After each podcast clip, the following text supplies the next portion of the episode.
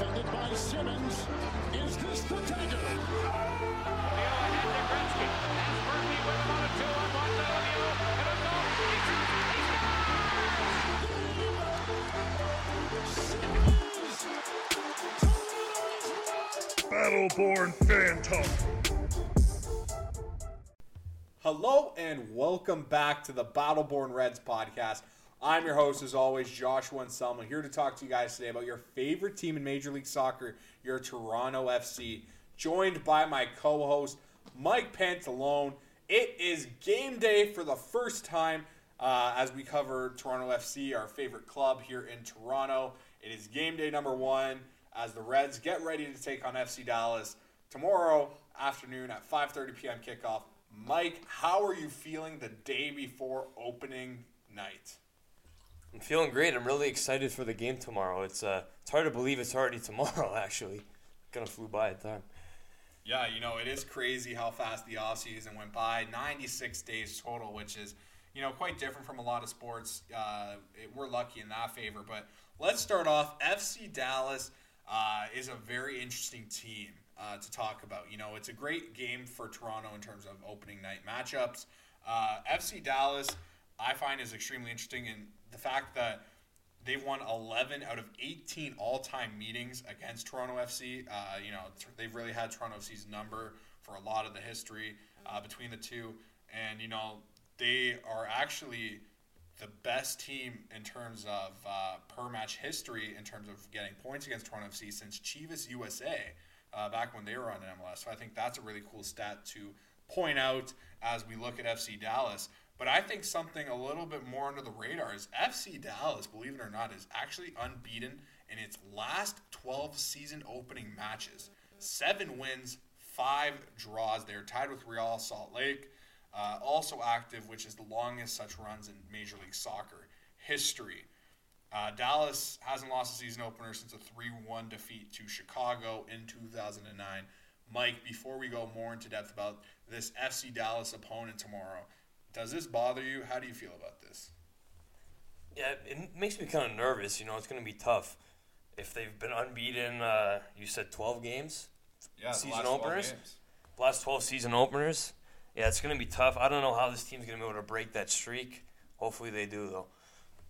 Yeah, you know, FC Dallas last year they finished 11th in the Western Conference. Uh, they have a, they had a 7, 12, and 15 record for 33 points. Uh, they had 47 goals for, 59 goals against, with a minus 9 differential. Definitely not the best season for FC Dallas. But what we know about FC Dallas, they've been around in Major League Soccer for a while. This isn't a new team. They are more known for their development. Yes, we talk about how good their youth academies are and what they've done developing prospects. Uh, they also sell them off to Europe when they get that chance to sell high on them. But for the first time, actually, in FC Dallas history, they kind of turned the page, which I find really interesting. This is probably my favorite under the radar team. Obviously, a lot of people talk about Miami and LA Galaxy and you know Toronto FC themselves about all the offseason moves they bring in. They bring in these big names from Europe, and everybody talks about them, and you know from Mexico and all that, importing you know extremely talented players. But FC Dallas has this ability to grow their own players and develop from their own academy, which I think is an awesome thing to have, especially in Major League Soccer. But, you know, they've really turned the page, and this is what makes me so interested in tomorrow's game. They have a new head coach now in Nico Estevez, who confirmed he will be rolling a 4 3 3 system. We've heard Velasco and Arriola on the wings with Jesus Ferreira in the middle up top for the three on the attack. You know, Nico Estevez is very confident in his team's ability, that he was open about this approach. And uh, tell me, you know, you played more on the defensive side of the football, uh, you know, in your playing days. Arriola, we know what he did with DC United. We know uh, Ferreira's got good talent, and we've seen him come up from, you know, the upper echelon really in MLS now. He's a bona fide, I guess, number one option down the middle. He's a great, a great player. So fun to watch. But uh, the name to watch is Velasco. So, you know, in your playing days, uh, you're going to relate this a lot to Shaffelburg because TFC has low import on wingbacks. Uh, how do you think Shaffelburg's going to do against FC Dallas's first ever really big signing in Velasco, which they had no problem uh, actually spending money on uh, bringing him in. Uh, he's our, you know, the Argentine attacker. He changes the look of FC Dallas in general. Uh, they really went out and spent money on a player like him that has top quality. They also acquired uh, Paul Arriola, As I said, he got his contract renewed until 2024. Um, you know, coming over from DC United, this attack is something that we haven't seen them do in a long time. Really looking for external options. So, do you think Shaffelburg is going to be able to hold down the left side of the field, or are you a bit nervous with his play? Well, I think he's going to seriously struggle playing defense because he's not really a defender. He's a forward, attacking minded midfielder. I, I don't think he, he does not usually play left back. Uh, very he did, doesn't have the great defensive mindset. Like he's used to playing up all the time, making runs. I don't think even when he does play left mid, he doesn't really come back and attack, uh, play defense that much. And the same thing on the other side, they got struggles with. Marshall Rudd. Yeah, exactly. He's not a very experienced right back. He usually plays right mid. I think they're going to. You said Velasco is very uh, talented. Yeah. I think he's going to read uh, Shaffelburg pretty early. That might be a very thing to be nervous about uh, going into tomorrow night. Yeah, you know, that matchup certainly isn't in Toronto FC's favor. I'm sure Velasco at home uh, for opening night is going to want to make an impact. Uh, like I said, they did spend a pretty penny on him.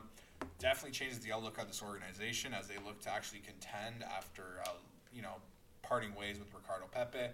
Uh, fantastic footballer.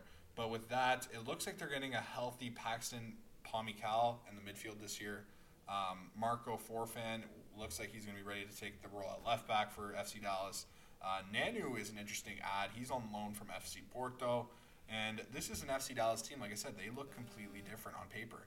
Uh, they're certainly going to be tougher to play against. Uh, like I said, they always, for some reason, uh, do really well on opening night, despite being, I guess, an average team.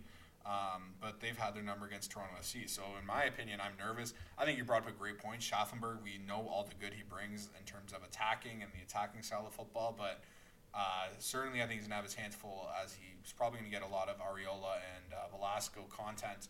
And uh, it's going to be coming down to Bob Bradley and how he decides to manage this uh, decor. I wouldn't be surprised they go five at the back. We are going to get into our you know projected 11. I would probably suggest a five at the back uh, until we do get some help for the wingbacks. Not that I don't trust Marshall and uh, Shaffelburg. It's just I think that throwing them against FC Dallas right away on opening night is, uh, you know, we haven't got the chance really to see what they've done in preseason because of the lack of streaming and all that stuff. We only got one game to watch really. Uh, it's tough to see if they have made progress, but word around, uh, you know, journalism is that they have really stepped up their games. And Shaffelburg, they did try him out a bit last year in this left back kind of role. Uh, I think he's really good at bringing balls into the middle. I think towards the end of last year, uh, you know, when Chris Armas finally left, you know, thank the Lord for that one. Um, we started to see a lot more progress in terms of, uh, you know, balls coming in over top, which I think the, uh, you know, the, I think Toronto FC needs to really capitalize on that. And I think Shaffelburg can do a really good job with that. And I'm excited to see what he brings uh, on the left side as part of the decor. But you know, Toronto FC themselves. This is now. Let's go back to them really they got themselves in trouble last year. And in most of these games, it was early on, uh, conceding at an MLS high 34 goals before halftime, while just scoring 15 times themselves. This was a TFC team that half the games last year came out of halftime with a losing score. And that's unacceptable, especially to the standard that we hold Toronto at. I know last year was disappointing, the transfer of stadiums and coming back to BMO Field and all that. So I guess if you want to call it an asterisk season, fair. Uh, they definitely blew up the roster. Um, you know, tons of departures and tons of new additions. Uh, that we'll get into in a bit later. But you know, this is a team that they need. It's clear that they need to have better starts, and uh, that's something I'm gonna be worried about tomorrow. So, do you think the Bob Bradley system now? Uh, you know, it's more about on the ball and more of you know, they like to press uh, and winning the ball back very aggressively, which is something we haven't really seen uh, from a Toronto FC team. Usually last year they kind of stayed compact a bit. They were playing like extra safe. But this year, Bob Bradley, you know, with teams in his past, he's been successful with this system. Uh, tell me, are you riding full confident in uh, Toronto FC's ability to get, you know, off on the right foot, uh, despite not having uh, Lorenzo Insigne, their big name player this year? Well, uh, it is a brand new system he's trying out. Like you said, he's been uh, successful doing it in the past. One thing they might struggle with is the chemistry. A lot of this is almost like a whole new team. New center back Salcedo, Shaffelburg playing a new position, Marshall-Rutty playing right back. Uh, Alejandro Pozuelo's got new players he's got to communicate with, making passes and all that. Jesus Jimenez striking too, knowing to make runs and all that stuff. And like you said, he's it's, his system is very heavy press. That's uh that may struggle with that form. Like I w- I'm more of a person who likes to keep possession, you know, take time with the ball, which is hard to do. With like you said, they always lose the lead or early in the game. They they always go into halftime with down by a goal or two, whatever. Mm-hmm. So when you're like down by that, you're about to change your game plan around. You got to rush to score more, which that might be good with the heavy press. I think that kind of system. Well, one thing to uh, build off on your point there is uh, it is rumored that you know Bob Bradley has kind of approached Pozuelo and playing more of a two-way kind of game this year, which I think is really good. I think Pozuelo uh, is you know a far above average footballer. He's an MVP candidate any day of the year. Yeah, last year didn't really go his way due to injuries and all that, but he's still a fantastic player. I think he's really flew under the radar now with the Lorenzo Insigne edition. This is a guy that was an MVP, you know, like just a couple years ago. So Pozuelo, I'm expecting big things from him. I think he's needed to play a two-way game now because we've seen the departures go, and uh, these Toronto FC teams that have been so successful have really been on, you know, they've been elite on both sides in terms of offense and defense, uh, and that's you know vital to MLS. And last year the D side uh, was very weak, and you know they got blown up a lot of the time early in the beginning. So seeing a player like Pozuelo, who we know is probably the most talented player within the Toronto FC uh, locker room uh, tomorrow on opening night. You know, it's going to be interesting to see him play a more of a two-way role. Um, before I ask you about, you know, what you think about Pozuelo playing a two-way game, uh, Michael Bradley's dad, Bob Bradley's obviously, you know, the new manager here in Toronto.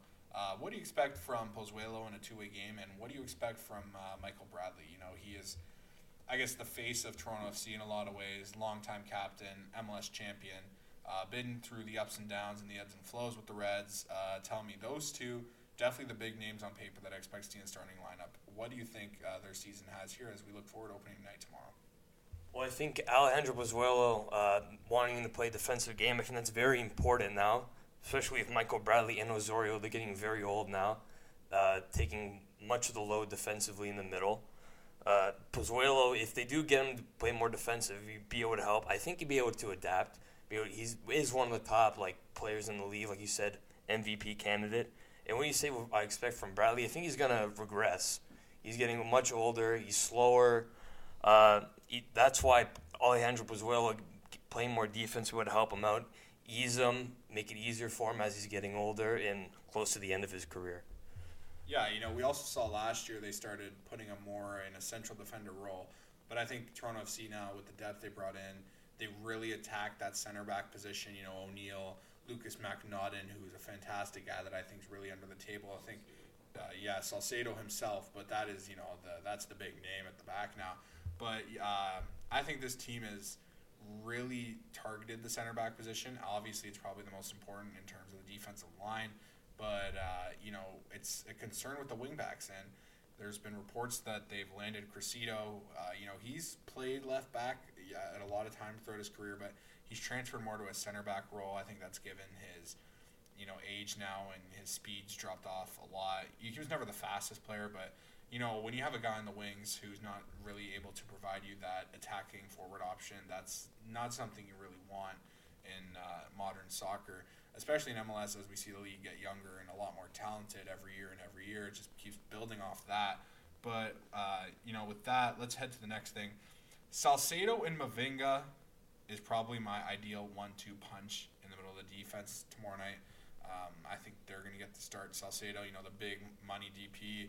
Uh, I think everybody in Toronto is excited to see him. I don't remember the last time an MLS defender was brought in uh, that had this much excitement around him. Obviously, uh, he, you know, using the DP spot on a center back is not very common, but I think Salcedo is going to bring something vital to this Toronto FC team. We already we already spoke about the experience he has playing over in Europe in tons of different clubs.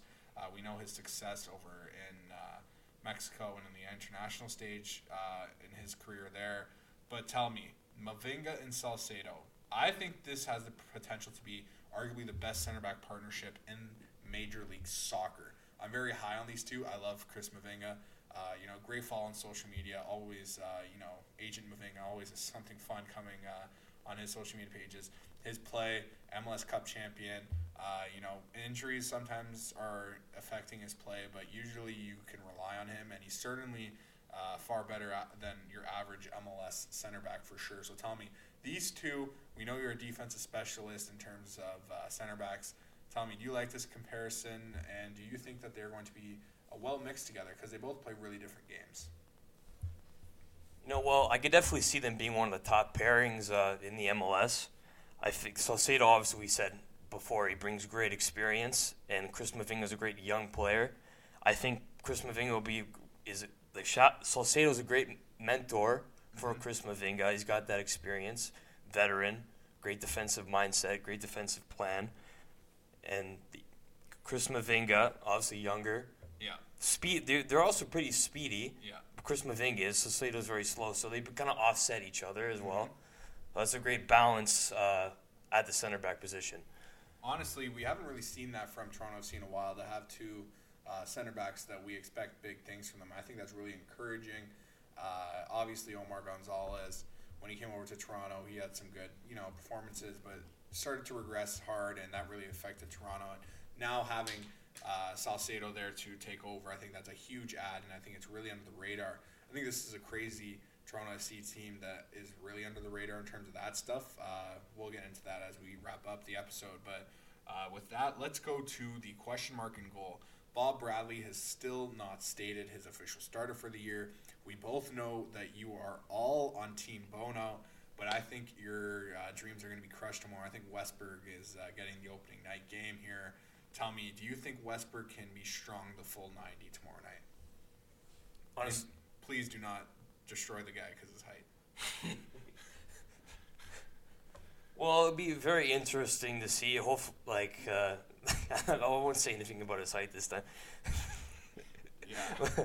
well, I'm interested to see how he plays with uh, the back four and his new teammates at center back. Obviously, something he does do better now is he's a great communicator.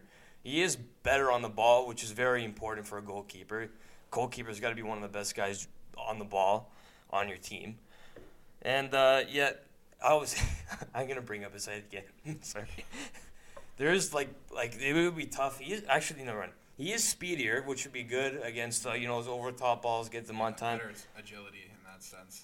Uh, hopefully, also like I feel like him not uh, announcing his full starter yet. I feel like uh, Alex Bono will get the start. They'll be, be like a tandem. They may be competing start of the season. Hopefully, he gets that sorted out. Uh, hot, quick. Yeah, quickly. Yeah. Yeah, you know, of course you love bashing Westberg because I know you're very stereotypical in terms of your goalie needs to be tall. That's a very common, uh, you know, theory amongst. to cover most of that. Yeah, like that's a very common theory. Uh, you're certainly not the only one. You know, I'm sure this guy's been told about his height pretty much his whole career. I don't think we need to add more on that. The poor guy. Um, but you know, his ability. He's a he's a good footballer. He's a veteran. This is probably his last year. He's he does have better agility than Bono in a lot of ways. He is better on the ball. He does bring his, you know, positives. Bono though was the guy that won MLS Cup here in Toronto, and you know that's going to be a guy that we know the money that's attached to his name. Uh, we know that you know he's not really a guy you can just offload given his performances and how he kind of turned into a backup last year uh, and the year before that as well. But you know I think this year is important for Bono. I think he has the opportunity here now to really drive to the next step to elevate his game. I think a lot of you know rumor of Borjan uh, and all that stuff. And Toronto FC looking at the goaltending position as you know a potential problem, and they want to level up on. I think that's fair. But uh, you know, I think Westberg, I have full confidence in him. Uh, you know, tomorrow's going to be tough for a lot of players, like we highlighted. Uh, you know, Marshall and Shaffelburg. Um, you know, it's going to be a tough test. FC Dallas is usually really good on opening night, and especially at home. And finally going out and spending money on you know some current players in the now, where it's not going to be really relied upon development wise. They look like they're going to be competing for at least a playoff spot this year. And uh, you know, with their development staff, I wouldn't be surprised if this team is uh, you know near the top, which we haven't seen from FC Dallas in a while, which I think would be pretty interesting. Uh, no, I'm not saying they're winning MLS Cup, but I think they're a really under the radar team here that can be one of those surprising teams come postseason. But uh, with that, let's go to the last question I have for you. That is, how will this TFC squad react to the first start under Bob Bradley? You mentioned the chemistry might not be there. Like I said, they're playing on the road. It's not like this game's at BMO Field. Uh, no Lorenzo Insigne. We all know that the talk is all about him. I guarantee you the pregame's going to be focused on Insigne, and he's not even going to be anywhere near Toronto or Dallas. So, do you think that this team tomorrow night, and also until Insigne comes, can be successful? Because we know if they have a really bad start like last year and the trajectory falls the wrong way, by the time Insigne comes here, it might not be that much of an impact um, in terms of success this year. For sure, I have no doubt about his talent and that ability, and you know the success the success he brings there. But in terms of the team, you know he's going to be missing a pretty fair part of the year. And if this team doesn't at least maintain 500, uh, this is going to be a serious problem when Insigne comes over. So tell me, do you think this team is going to be amped up and ready to go tomorrow? They have blown up like a ridiculous amount of the roster, brought in a ton of new players. Uh, still rumored to be adding more. Do you think that they maintain a high standard tomorrow, or is this going to be a tough start to uh, the MLS season for our Reds? Well, I feel like it may be a tough start, like I said earlier, with the chemistry, lots of new players, especially with FC Dallas never having not lo- lost a season opener in 12 years? yeah 12 years. And uh, yeah, but I, overall the season before Insigne comes, I think they'll be able to hold it down good enough until he gets back. Because when he does, they're going to be like one of the top teams in the league. Yeah, they, they are going to be uh, up near the top echelon for sure. But, uh, you know, I agree. The chemistry is going to be an issue at first, but I think Bob Riley, veteran coach, we've seen all the good he's done with, uh, you know, his MLS Cups in the past and MLS teams. So I have no faith in that sense. But as we end up, the, uh, well, wrap up this episode, let's go finish off with our ideal 11 that we came up together with. Uh, for all listening, this is kind of your little Easter egg for tomorrow or for tonight, whenever you're listening to this episode. Uh, so we put together a 4-3-3 system. Um, you know, obviously more of a diamond shape in the middle. So we'll start with the goaltender. I put Westberg. I know Mike thinks uh, Bono could get the start here. I think it's going to be Westberg for opening night. So Westberg in goal. Uh, at left back is going to be Shaffelburg, which is you know not that much of a hot take. Uh, Mavinga and Salcedo as the pairing in the middle of the defense, uh, with Marshall-Rutty on the right side of them. Uh, Bradley as that holding mid kind of six defensive spot.